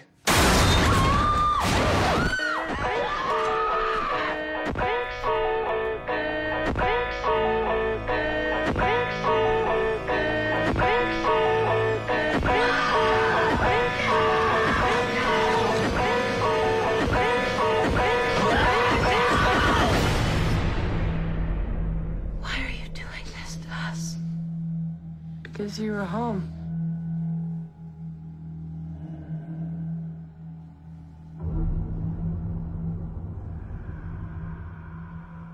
And welcome back. Right, so you've just heard the trailer for the second movie review of the second episode of Baz v. Halloween. In the year of our Lord 2017, this is The Strangers from 2008. This one was written and directed by Brian Bertino, who has gone on and done a couple of things. Not huge successes. I hated Mockingbird. I thought it was a terrible movie. But his most recent movie, which had, I can't remember, it was two girls trapped in a car on a road. I thought that was really good, but the name has not resonated with me. And incidentally, it's funny that we're doing this because while I was putting together the list, more details have come out about The Strangers too, confirming that if me and Baz talk about it, there will be a sequel somewhere down the line. We are the puppet masters, bitches. We pull the strings and the fuckers dance. This movie stars Alec Fisher, Peter Clayton-Luce, Scott Speedman, Liv Tyler, she of Big What's His Face, Big Rubber Mouth. What's her dad's name? Aerosmith. Steven Tyler. That's the one. That's his daughter. She, for most of her young life, she thought she was Todd Rundgren's daughter because her mum was a whore bag. Was she? I didn't know this. Yeah, her mum was a bit of a notorious groupie, like a serious, proper groupie. In the 70s rock scene and that, nailed most of them. And Liv Tyler grew up thinking that Todd Rundgren was her father until she was about 18, I think. Uh-huh. And then obviously she looked in the mirror and thought, fuck me, I'm Steven Tyler's child. because I look like Steven Tyler with tits. So, yeah. Dude looks like a lady, doesn't he? Yeah. So oh my god, I've been holding on to that one for 3 seconds. Movie also stars Gemma Ward, Kit Weeks, and other folks around here. We're going to jump on. Synopsis of this one, nice and short on IMDb, says a young couple staying in an isolated vacation home are terrorised by 3 unknown assailants. So this is my choice. We've already done your choice, dear listeners, and it did not work on the Baz. And I'll be honest and upfront, I don't particularly like this movie. However, Baz has been mentioning this movie now for over a year, I think. Is that right? Yeah, quite a while now. Yeah. Yeah, it's been ongoing. And every now and again, I'm like that, you know, when are we actually going to get a chance to watch this movie? Probably never. And these are a good one. The content's, you know, pretty bleak, which is good for a Baz v Halloween. So we'll get onto my feelings of the movie at the end, but the listeners really want to know what Baz made of this movie. So Baz, I'm turning the floor over to you, good sir. Please let our dear listeners out there know what you made of The Strangers. Certainly shall, Duncan. Yeah, as you say, I've been banging on about this film for a while. This is really fucking shallow. It's the cover. It's like the movie poster, the cover of the DVD. It pops up in all these, you know, 10 scariest movies you've never seen type thing, you know. And the cover's pretty iconic and looks really bitching, it's got to be said, with the 3 people in the masks. Mm-hmm. The 2, you're seeing the back of their 2 victims, if you like, kind of thing. So, I was really keen to see this one. Didn't know a lot about it. I kind of guessed it was a type of home invasion type thing. Yeah. Which rang out to be true. I did not know Liv Tyler was in it. Oh, right. And until I started watching, that's Liv Tyler. Fingers crossed for the Tatas, basically. Oh, boss, Jesus. What do you expect is me? I was about to say at the weekend, given away the date we recorded this, at the weekend I went to see Mother, the new Dan Aronofsky movie, and Jennifer Lawrence gets the Tatas out in that, so... The Baz is in. Yeah, you would hate that movie. I don't care. Movie. I'm going to see it. It's so hard. I was watching it, I was thinking, the only thing I can think this is similar to...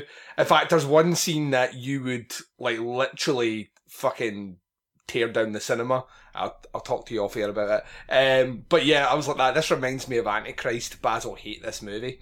Yeah. Anyway, you blindsided me with tits. Sorry, as is my want. It's basically... Anyway... Certainly watched, as per Baz v Halloween rules, it was watched at night in the dark. Nice. It was watched a second time in the daylight to get my notes, but my initial watching was done Queensberry rules, as it were. It starts off with a kind of narrated intro. Mm-hmm. It says initially it was inspired by true events. Ooh. I turned this video off and just stopped watching at that point because I am sick of this. No, it wasn't. You massive liars. It wasn't. Possibly somebody at some time somewhere has been held hostage in their own house. Other than that, this was not inspired by true events. It can't be, if you know what the end of this movie is. It can't be, because there's no way to get the details. Yes. Okay. Anyway. Oh, sorry, it should be said, actually, when I fired up the DVD, there were 2 versions of this movie on my DVD. Oh, right. There was the theatrical release and some kind of uncensored bonus release or something. I don't know. I watched that one. Oh, right. Unless this possibly differs in some kind of way, but that's the one I watched. Oh, right, I watched the theatrical because I didn't know there was another one out there, but that after this might work to my benefit. I don't know, let's find out. Yeah, I'm frantically scanning the back of my thing to see... No, it doesn't actually say on the box. I can't remember the name of it. Basically, I had to pick which one I wanted and then they'd go into play and all that kind of thing. All right, anyway, cool. And it basically describes... This narrated intro basically says this young couple, Kirsten and James... They leave a wedding reception, go to James's family's summer home, and then what follows is not fully known, or words to that effect, which kind of ties in with what you were saying, Duncan. Mm-hmm. It then cuts away, we find 2 kids, find them in a kind of smashed up car, then they go into a house, and we hear a 911 call. Again, I just fucking switched off. Just every fucking movie. starts with a 911 call. Find something else. How about they phone their mum in a blind panic? At least it would be new and original. Do you know what I mean? Phone the Samaritans. Anything. There's no phone fucking 911, right? We've seen it done a billion times. I remember when I saw that getting done at Poughkeepsie Tapes, blew my mind. Yeah. 415 times later, it has less impact. Yeah, so the kids go out of the house, you hear a 911 call, and it's the wee guy, you know, everybody's fucking dead. And then it pans sort of through the crime scene, you see blood on the wall, a bloody knife, a gun. And then sort of cuts into the film proper. Kirsten and James, or Liv Tyler, and I'm assuming it's some guy called Scott Speedman. That's one. Are driving in a car. It's very tense. They're not really talking to each other. Things are clearly not going well between them at the moment. Mm-hmm. They get to this house. He basically gets out and leaves her sitting in the car, kind of thing. Not cool, Baz. Not cool. Nah. Dick move, Scott Speedman. Dick move. This is Liv Tyler we're talking about here. Okay. The only way she should be left in that car is if she's wiping your jizz off the back seat, sir. Oh, Baz, for fuck's sake. With her panties. Yeah, they both get into the house eventually. It's all done up with rose petals and shit. Again, bit of a dick move, Scott Speedman. Mm-hmm. I'd have left a trail of sex toys and discarded lingerie through the house. Just pick on him up and put that on him. Get yourself in there. Baz is down to clown. Baz is down to clown. Like some sort of, like, Ann Summers Transformer. Yep, basically. Basically. Like the worst fucking treasure hunt you've ever been on. With the most terrifying ending. But this isn't about me, this is about Scott Speedman, so let's keep going. James phones his mate Mike, who's obviously been at this wedding with, and basically asks him to come and get him in the morning and says things didn't go to plan at all. So you're kind of getting the gist of what's happened here already, but we then get a little flashback to the wedding. James and Kirsten are having a whale of a time until he takes her outside, and instead of hanging on the back seat, he whips out a ring. You don't actually see what she does, but she doesn't look very happy. You have to assume she said no. Yeah. And at this point in my notes, I've said the sound in the dialogue in this movie is terrible. It's really mumbly. And I know this is a kind of trend, particularly in modern TV. I know a lot of folk have been complaining about it in Britain. Some of the dialogue in a lot of the sort of TV dramas has been mumbly because they're trying to make it more realistic. So they're not enunciating every vowel and fucking syllable. Mm-hmm. But when you can't hear what they're saying, you need to get a nice balance, do you know what I mean? Cuts back to the present. He's eating the biggest tub of ice cream I've ever seen in my life. They try to talk about it. She keeps apologising, which clearly works because they kind of start to get it on. Mm-hmm. Kind of like a pre-boning. Oh, yeah. They don't actually get to full boning, so it's a kind of pre-bone. Because tragically they're interrupted before you see anything, basically, of her anatomy, by a knocking on the door, mm-hmm. Which is odd because it's 4 a.m. What's even odder is the answer. There's some weird blonde chick standing there asking for Tamara. Mm-hmm. James lasts wrong house, bitch. You know, see you later, kind of thing. In fact, actually, she leaves. She says, "See you later," which is ominous. I want to see the Baz-directed version of this Baz dialogue. Oh yeah.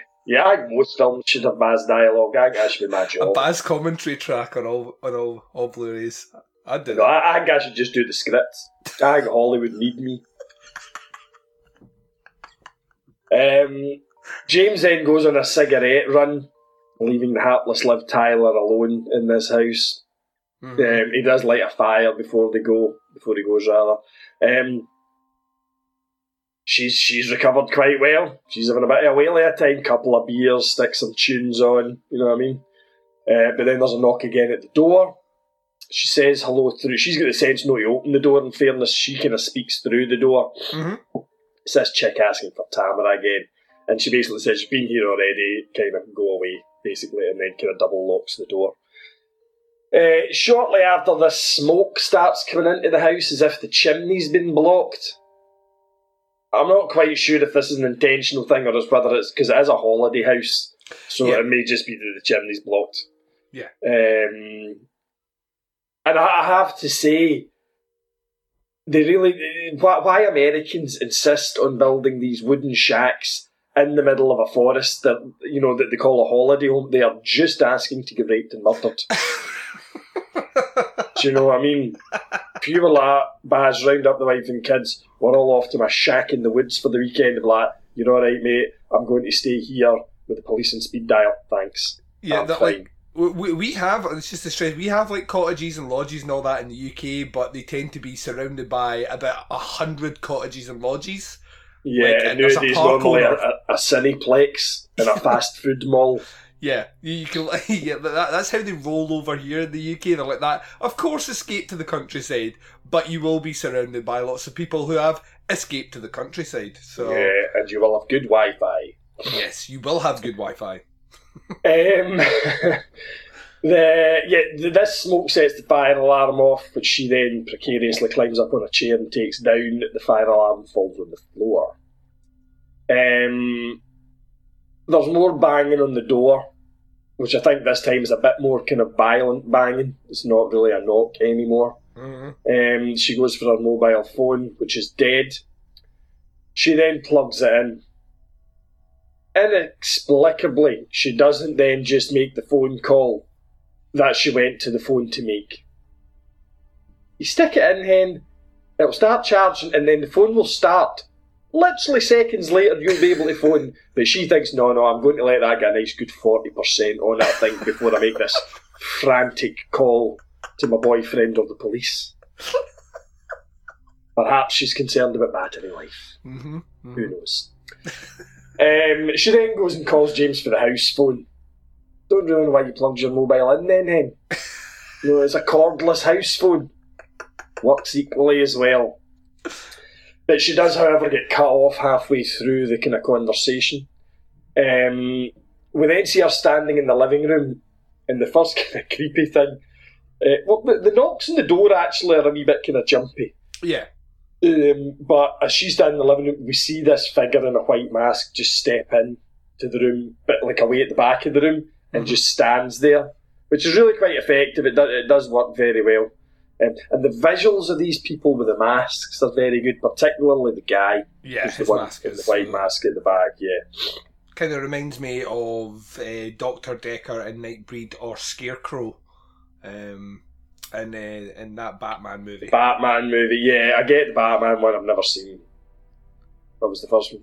Nightbreed. Nightbreed, yeah. One way down the line. The reason I've held back on that one is it is a movie that I genuinely adore, and I get a feeling that you're going to tear it up for arse paper. So yeah, I thought you were waiting on some fancy schmancy reissue of it. Oh, I've got the fancy. It's the director's true vision of it. That's the exact version I got. Oh, right. Of course you have. 3 years ago, like one of was a very small limited run on American Blu-ray, which I imported, much to my wife's dismay. Yeah, particularly due to the fact that you flew out there to pick it up and flew back again. It's just ridiculous, Duncan. One of those briefcases handcuffed to my arm. Put it in. Mission impossible. Actually, the impossible mission there was your wife trying to force the briefcase up your arse when you got back to the house. This is true. Right, I guess so the guy, this figure's appeared in the back of the room. Doesn't really do anything, just hangs about. Maybe he's having a wee pocket wank, who knows? I would be doing. I'd say that I wouldn't have been wearing the mask, I'd have been wearing her fucking panties in my head.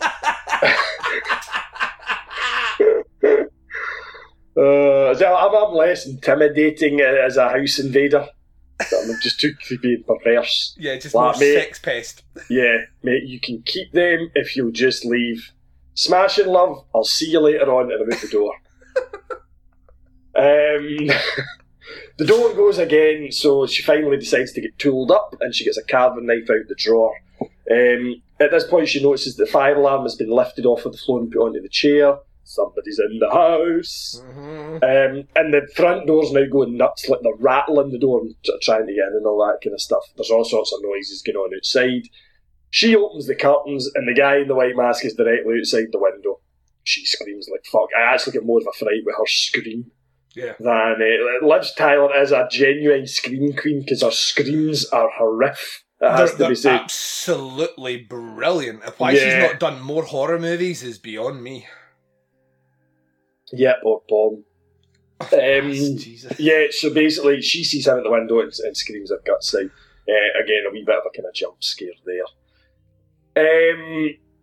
Yeah, then the door kind of opens slightly. She runs up to it, and through the crack in the door, you see the second of these people.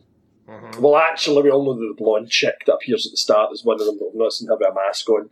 But there's another girl, so the one we've not seen at all. I've called her China Doll. I think in IMDb she's referred to as Pin-Up Girl. That's right, yeah. To me, it looked more like a China Doll type mask. Perhaps that's just because the fucking house is a Halloween, I don't know. But we're calling her China Doll. She sees her face and she slams the door shut and starts locking it. Then, in a fatal blow to feminism everywhere, she runs to the bedroom and cowers in the corner. But James appears back. We get the footsteps coming down the thing. Oh God, you're going to get raped.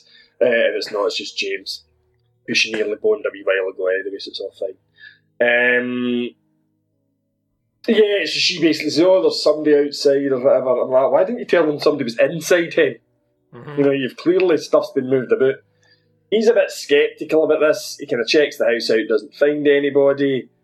We get to see her mobile in the fire. So somebody's lobbed their mobile phone in the fire. They do, however, when they're arguing, see the blonde chick standing further down the road again. He wants his phone, so he goes to get it, and when they look back, she's gone. He says he's going to go and get his phone, and then when they look back out the window, the blonde chick's gone. He then heads out to the car. His car's been trashed. While he's rummaging about looking for the phone, somebody reaches in and kind of touches his back and his neck. He shits himself, as you would. Mm-hmm. But when he turns round, there's nobody there, but he does hear somebody kind of running away. And we see blonde girl on the road again. She disappears again. There's a pattern building up, it has to be said. He saunters back into the house, relatively nonchalantly, it has to be said. I'd have left a fucking, just a stream of steaming shit from the car to the back door, basically, if it was me, but I'm clearly not as fucking hardwired as Scott Speedman is. They get into the house, they find his phone in the house, or once again pointing to the fact that somebody's in there with them. They try to leave in the car, a truck blocks them, it's crazy China Doll chick. She crashes into the back of them, they run back into the house again. James manages to find his dad's shotgun, and then there's this weird, like the shotgun appears to be in pieces, so he kind of assembled it. She's like that, get a move on kind of thing, get shooting, and he's like, I don't really know what I'm doing. I thought you used to go hunting with your dad. It's just something I said. Right, but then he manages to assemble this thing like a blindfolded marine. And it turns out he can shoot like a son of a bitch, so I don't really know what this whole bit was about. It doesn't add end to this film, it has to be said, unless there was something in the cut. I don't know.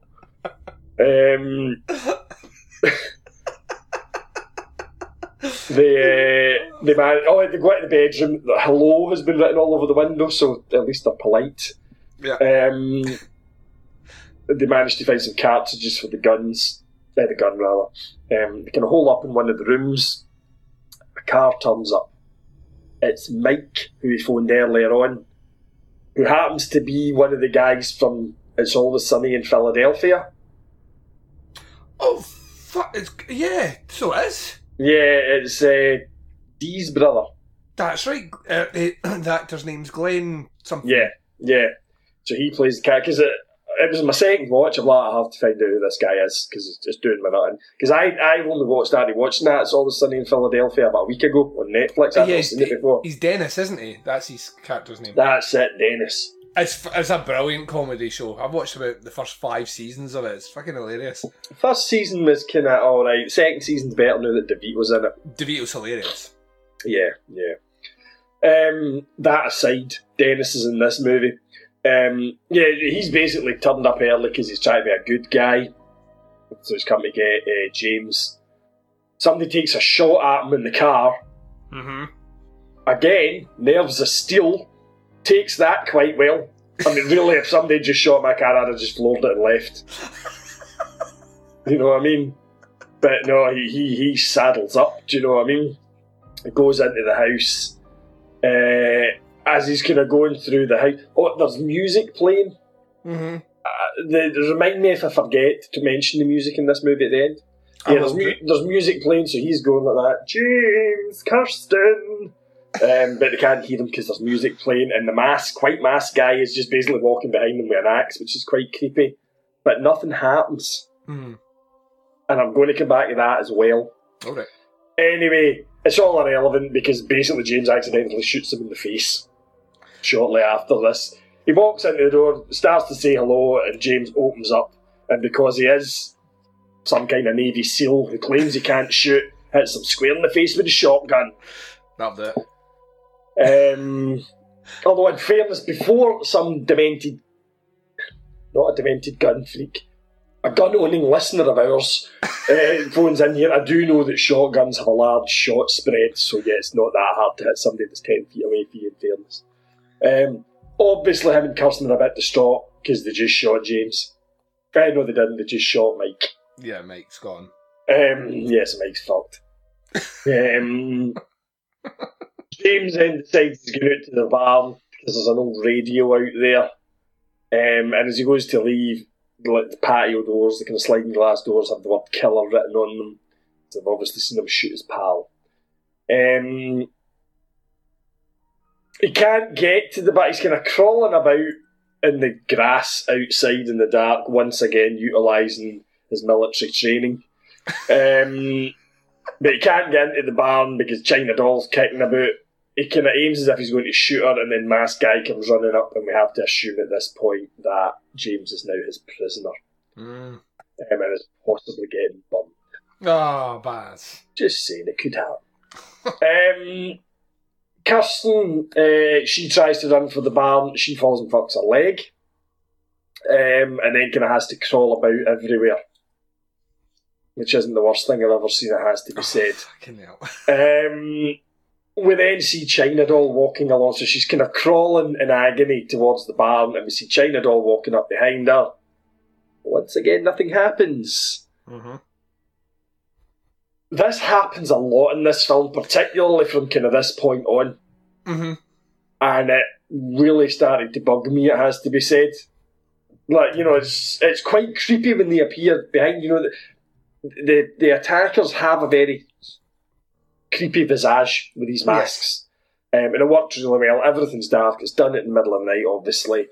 They kind of appear out of nowhere. There's another, she's crawling, the other one, Blondie's sitting on a swing staring at her. Like, it's all going to end terribly wrong now. Mm-hmm. And then they just disappear again. I'm baffled. Lovely Liv Tyler gets into the barn. She finds the radio and she starts to call for help, but she can't get hold of anybody. Starts hearing all sorts of noises, and then China Doll smashes the radio up with an axe, allowing Liv Tyler to crawl away at approximately 1.5 kilometres an hour. Yeah, she manages to make it all the way back to the house. I love how you converted that for the Americans there. Yeah, from miles an hour to kilometres an hour. I know. What a guy you are, honestly. And she crawled up the garden on the right-hand side of the road. It's at this point, as she's crawling away, we see like the other two female attackers, like one's on the swing and the other one's watching her, and again, she gets away scot-free to the house. She's then kind of limping about in the house. The lights go out. She sees Masked Guy, so she hides in a cupboard. Of course, it's a cupboard with louver doors, those slatted doors, mm-hmm. like they are in every goddamn film. Why does nobody in America just have a solid cupboard door? Answer me. Answer me now. Listeners, email in. Why do you insist on these doors that anybody could smash through with a child's toy? Yeah, nice good reinforced covered door with a lock on the inside, you'll be fine. AKA a panic room. Yes, yes. Where do you keep your clothes? In a panic room. Or a sex room. Sex dungeon. I don't like to use the term dungeon. I prefer room. Yes, it's slightly misleading. Yes, dungeon is more factually accurate. But I like to call it a sex room. Okay. Sounds less intimidating in court.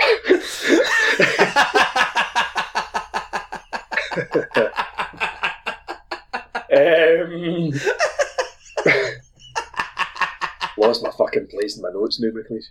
Oh yeah, right, so she hides it in the fucking paper cupboard, whatever it is that she's in. Not a paper cupboard, of course they're made of paper. She's in the Louvre door cupboard.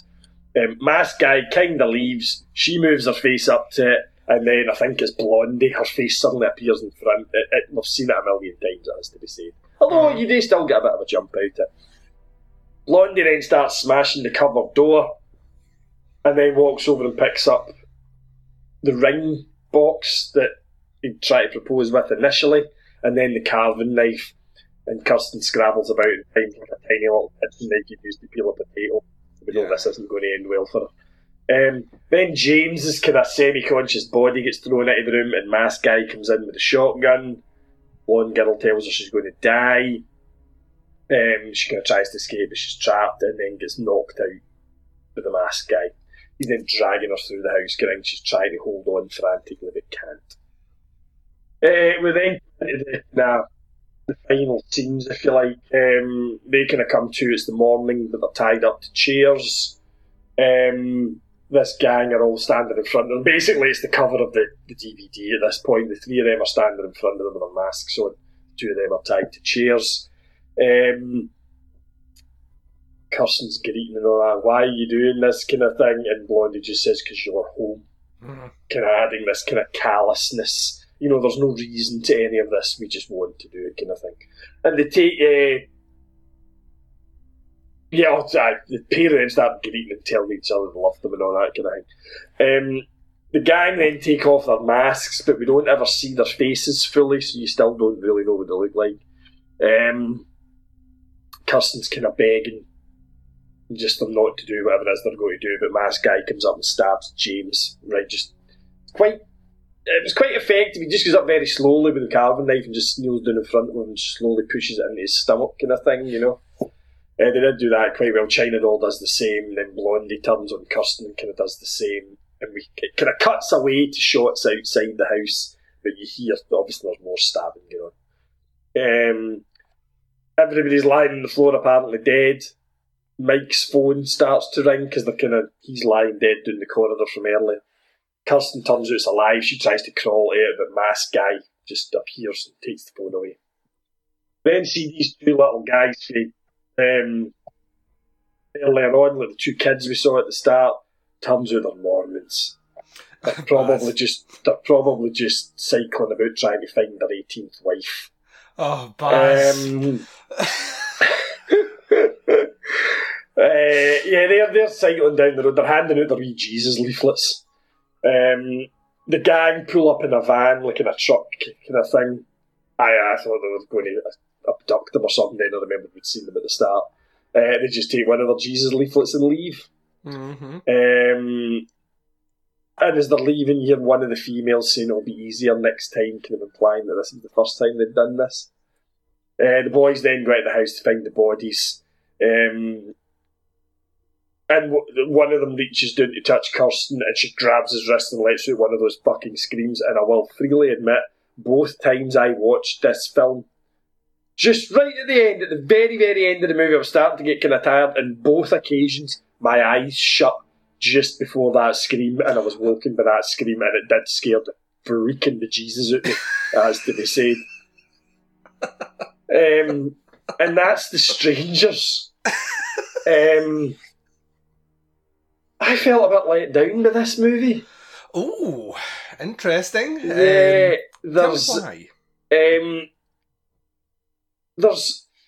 not a lot happens. There's far too many kind of anticlimaxes, and there's not enough actual scares in it. See all of this stuff, like, oh look, they've appeared, they're going to get her now, oh no, they've just bucked off, where did they go? Do you know what I mean? They're going for a beer. Have a smoke break. I don't fucking know. I'm struggling to put my hands on it. It's brilliantly acted. It's a lovely film to watch. It's really well shot. It's nice and kind of atmospheric. It just kind of failed. Now, I appreciate it's a home invasion film. They tend not to be the scariest of films. It's more about the kind of bleak hopelessness of what's going on. But you look at films like Inside. Inside fucking wrecked me. I could not get that film out of my head for days by the end of it. Hush was another one as well. Mm-hmm. Do you know what I mean? Or there was You're Next. It was a bit more of a kind of action type one. You know what I mean? But we've seen very creepy home invasion films. Yep. And The Strangers, I personally feel really had the kind of the capacity to do that, because the visuals are great with the, you know, the gang that have come into the house. I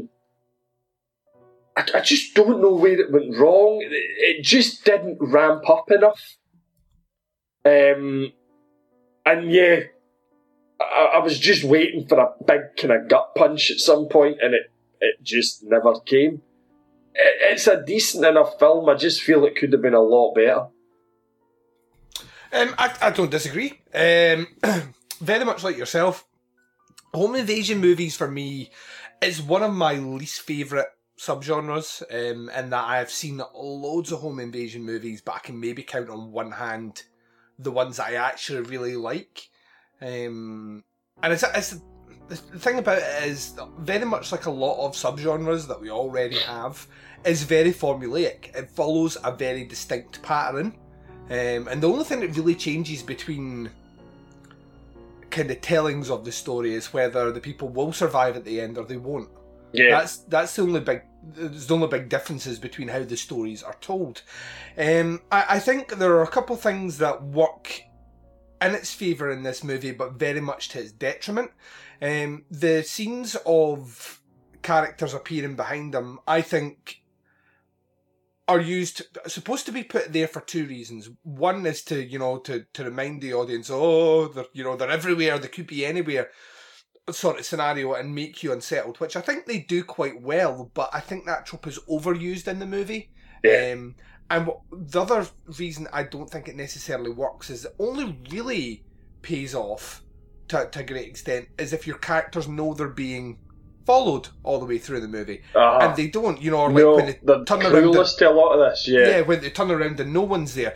So I think as an effect, once or twice that would work great for the audience, but once you kind of cotton on to that, and it sounds like you cottoned on to it very quickly, and I mean it's not a long movie either, it's about an hour and 20 minutes. I don't know how long the uncut version is, but I think it was about an hour 25, maybe. Right, so there's maybe a couple of extra scenes. Maybe, yeah. From the sounds of things, maybe some of the violent scenes were a bit more violent, you know, a bit less editing on them. But you know, it's not a long movie, and what I think is like my ultimate issue with The Strangers is that I don't think it's edited very well. I think. There are scenes, when I say it's not edited well, I think the things we pointed out about the overuse of characters behind them and all the rest, you can take those scenes out or edit them in such a way that, you know, the character turns around and then there's no one there. You know, make it almost kind of feel supernatural, but obviously grounded in. They don't do that, and it's frustrating from my point of view. I think Liv Tyler is amazing in this movie, and like I said earlier, why she didn't off the back of this movie go away and start doing like a couple more horror films is beyond me. But The Strangers, albeit was a successful movie, it didn't really do much, and the talk of the sequel has been on the go since 2008, because it sets it up, you know, them saying, you know, it'll be better the next time is pretty much setting up for the sequel, which never happened, and it's only now getting, I believe it's next year they're talking we'll get The Strangers 2. And I'll be honest, I I don't really want to watch it. And the reason I don't really watch it is because you are either going to do one of two things. You're either going to do that home invasion thing. You're basically going to copy this movie again. Yeah, do it again. Yeah, just with the same three characters in a different house. Yep. Or at the end, you're going to do a You're Next, and our characters are going to get one over on the assailants. Either that, possibly, and God forbid, Liv Tyler comes back and seeks revenge upon them. Yeah, or some, you know, some weird shit like that. I don't know. I think to me it is a frustrating movie, but it is one that is beloved by the horror community. I know very few people that think the same way as I do in The Strangers. It gets given a free pass quite a lot, in my opinion. Yeah. Inside came out the year before. Inside to me is absolutely fucking terrifying. Like, it's like, to me, it's the epitome of the modern home invasion movie. I like You're Next because You're Next builds on the tropes, but then becomes a completely different movie. Halfway through, it flips the story, and I think that works really well. But like I said, like just home invasions in general, I mean, I remember the first time I watched Straw Dogs, and I'd never seen anything like that before in the Peckinpah movie. I thought it was incredible, an absolutely incredible movie. And that was probably my first taste of home invasion. And I've seen various different incarnations since, even through to, we mentioned it earlier on, Panic Room, which is not a great movie at all. So I've seen a lot of them. I think this one, you could easily chop this down to an hour, and I think you would lose nothing. I think you, if anything, I think it would, you edit 20 minutes out of this movie, you get a more tight, taut, concise, creepier feel. Yeah. And then we talk about the movie as a whole. The first half of the movie, up until the point that they start actually toying with their prey, so to speak, which is what they're doing, really. And, I mean, maybe to an extent, the fact I fuck around with them a little too much, that plays into the fact that this is supposed to be their first time.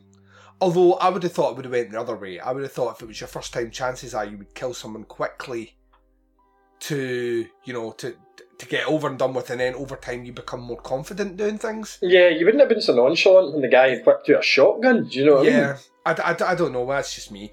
But, yeah, I think it's frustrating for me. I think the first half of the movie is really well constructed, really well, it's a tense, especially when we know there's banging at the door and all the rest. I think all that is handled really well in the movie, and then the last 20 minutes I just find a bit, I don't want to say pedestrian because it undersells it, but there's just not the impact for the, you know, the build-up doesn't give you the kind of crescendo of horror that you want at the end of this movie. You really, like, we've done so much setting atmosphere, tone and tempo, etc., that when we come to the end of this movie, I just expect a bit more, and I don't think we get it. Which is a shame. Whilst we were chatting, I did a bit of research just to confirm what I was saying earlier on. Yeah, so the director went off to do a found footage movie called Mockingbird, which, once again, I think the first half of that movie was actually pretty good. I hated the ending of it, like, really hated the ending of it. And he then did a movie last year called The Monster, which I thought was really good. Really, really, really good. Kind of home invasion, but set in a car. And his new movie, which I don't think he's actually directing, but he's the writer for it, is called Strangers, which is the sequel. So we've got this Strangers, and the second one is Strangers. I'm imagining that title will change before it is released, and that's due in 2018. Now, you mentioned a couple of things you wanted to touch back on, and one was the music. Yeah, throughout it, there's the soundtrack is really, really good. Mm-hmm. It's really good, and it fits with the film so well, and the kind of way they bring it in is that there's a record player in the house, and there's various records. You hear Liv Tyler's putting records on at the start. The kind of attackers, if you like, are using it later on as well for different things and that. They bring the music in this way, but I thought the scoring in this film was brilliant. I would agree with that. Once again, You're Next kind of springs to mind with that one as well, another movie which I thought used the score really, really well. In conjunction with what was happening on the screen. So. Yeah, absolutely. So, I get a sneaky suspicion I know where this is going, although, unlike some of the other movies we've already discussed on Baz v Halloween, it seems like you did actually enjoy this one. Yeah, I felt a bit disappointed in it, but it is a good film, you know, it's not a cheap film in any kind of way. You know, you watch something like, I cannot fucking believe I spent 90 minutes of my life watching that. Don't feel like that at all about this film. I'd probably stick it on again, or if, you know, if it came up like through the channels one night and it was on, like, there's The Strangers. You know, I'd sit and watch it kind of thing. I just felt they missed a bit of a trick. I think they could have done better. I think it could have been punchier, to be honest. Mm-hmm. Right, well, you may have answered that question then. So, in the second movie of the second episode of Baz v Halloween in 2017 on the Pantheon, on the stage of battle where the Baz faces down horror movies, two enter, one leaves. In this round, who won? Was it the Baz or was it the Strangers? It was a comfortable win for the Baz in this one, mate. Kapow! Got to say, it was a bit, I think, you know yourself, you were taking a bit of a long shot with a home invasion movie. Yeah, oh, definitely. And it panned out that way. I mean, I really didn't. I was quite comfortable getting into the whole thing. Even with Paranormal Entity, I was a bit like, oh, God, I wonder how this is going to pan out. Didn't really feel like that with this one from the start. As I say, it was more like I kind of enjoyed the film rather than it had any effect. I'm definitely claiming this one for myself. Kapow! So there we go. The Baz takes a comfortable 3-1 lead, which is not looking good for the series, ladies and gents. If this continues at the end of next episode, the Baz can only draw. So hopefully we can bring it back, but we'll discuss that when we close out the show, which is coming right after this.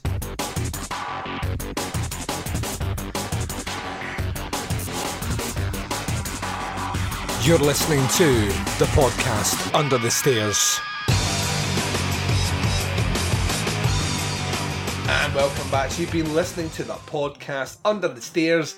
This has been Baz v Halloween, episode number 2 of 2017, with reviews of Paranormal Entity and The Strangers. And at the end of this round, it's a resounding victory for the Baz on both counts. Baz, you're now 3 points up to Halloween's 1. The scores standing just now are that I'm losing 2, and that the listeners are only losing 1. So they are 1 point up and I'm still sitting at 0. Don't like this, don't like it at all. How are you feeling? I'm feeling much better after this one, I've got to say. I was a bit disappointed and annoyed after the first episode, only managing a 1-1 draw. In particular, losing to Bad Ben. I feel a lot more comfortable after this, and I've got to say, both of these taken well in my stride. Quite enjoyed The Strangers. Paranormal Entity can go and fuck itself. I can't believe I've got another 3 of them sitting there waiting to be watched. Oh, yes, and things are going to take an interesting twist when we move into the next one, because we've said it before, Baz, I like to gamble every now and again. I'm not very good at it, but I do like to gamble. And sometimes long shots pay off. Sometimes when I am wholly convinced that I will not get the result that I want, that's when it hits you. And the next episode is pretty much that episode. On the next episode, the listener's choice is Megan is Missing. Now, I've been told God knows how many times this is the movie that's going to get you. Still unconvinced, but I don't know. But the listeners have demanded it, and by God, we will give the listeners what they want. And that could be potentially a chance to claw back a point. But I am throwing caution to the wind, Baz, with my choice. It's this tiny little movie, which is only an hour long, called Blackwell Ghost. And I watched it, and I thought about it for a good couple of days after, but my wife was unsettled watching this, and my wife, you wouldn't want to do a Korean versus horror, because she would win every single fucking episode, like her pulse, but she just doesn't get scared. Horror movies have zero effect on her, she watches them very cynically. You've met my wife, you know what she's like. She's like, just like, kind of just belittles them, and at the same time belittles me for enjoying them. And she said that this movie kind of got to her a little bit, and on the basis of that and that alone, I'll make its way in here. So it's a found footage double bill next week. Just give me 5 minutes. Ooh, bringing it back with Megan is Missing and Blackwell Ghost. So we will see how things fall there. Like I say, if Baz wins both, then, ladies and gents, we've lost. we can't win. But if we can maybe claw back a couple of points, then maybe this competition gets a little bit more interesting. Don't know why my voice went like that, but there we go. Yeah, so... I'm saying nothing about it. I was far too cocky at the start of all this, and it backfired on me badly, so I'm keeping my mouth shut. The good thing about the content of Megan is Missing is we know that it's a subject matter that gets under Bazzy's skin, so... Indeed. So that's a good thing. That is a good thing from my point of view. And the fact that both movies are shot in a style of cinema that tends to get under your skin as well, kind of, you know, it maybe is a turning point. Who knows? I don't know. At this stage, who knows, Baz? These competitions are so fucking wild, and you can't predict them.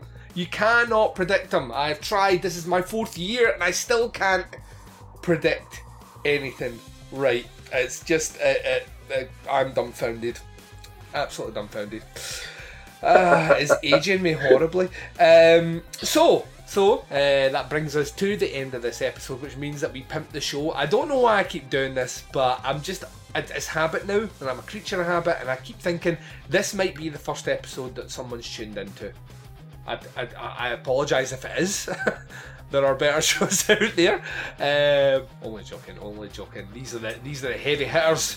And the way you can check out and continue checking them out and support this show is by listening to the podcast Under the Stairs through Apple Podcasts. Please subscribe to our feed. That way you get the episodes as and when they drop.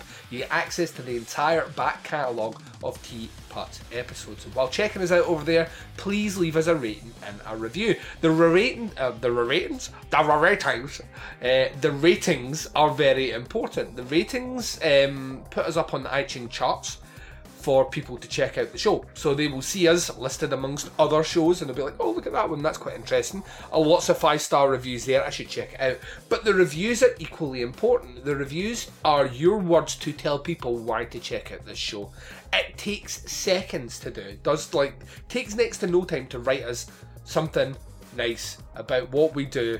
It means the world to us, and it's free, and it really does benefit the show. You can check us out on Stitcher Smart Radio, SoundCloud, on the TuneIn app and on Google Play. Please visit our website, teapotscast.com, and join our newsletter by scrolling to the bottom of that opening page and typing in your email address, becoming part of our newsletter Under the Stairs. Please visit our Facebook group page, facebook.com/groups/teapotscast. It's a fantastic community, and because we're in October now, the movies are everywhere. Everyone's watching everything. It's a great place to meet, converse, agree and disagree with fellow horror fans. The Baz is in charge of our twin prongs of social media sexiness. Baz, I know you are at the stage now, you're like that. I have built it, why have they not come? Then, literally and figuratively. How can they interact with you on the social networks? It could not be simpler, Duncan. They can get us on Twitter and on Instagram. On both those platforms, it is at TeapotsCast. And please, if you do come along, make sure you send me a wee tweet or tag us in something on Instagram to say hello. Very nice. Now, to once again give away a peek behind the curtain, we have recorded these first 2 episodes in fairly close quarters because the Baz is going off for a wee holiday. Or vacation. Indeed I am. Vacay, as they call it in the States. The Baz is off to his favourite country in the world, Spain, for about a week. So he's getting a little break. This might benefit us when he comes back for a horror double bill. But I just wanted to say, Baz, on air, even though it's retrospectively and I will know how you got on by now, I hope you have a nice holiday, man. Thank you very much. We're actually going out for a family wedding, hence now returned to the land of Spain. But we're turning into a little mini holiday. We get the kids coming out with us and that, so I shall be back after that and straight back into this nonsense again. Fantastic. Last words from the Baz. Thanks everybody for tuning in. I'm feeling a bit less punch drunk after this episode, and I will see you all on my return. Fantastic. And from myself, wherever you are, whatever the time zone is and whatever you're up to in this big bad world, please, please, please take care of yourself. The podcast Under the Stairs will return in 1 week's time with the next Baz B Halloween from 2017. But until then, this is Duncan McLeish broadcasting live from Under the Stairs, and I'm signing off.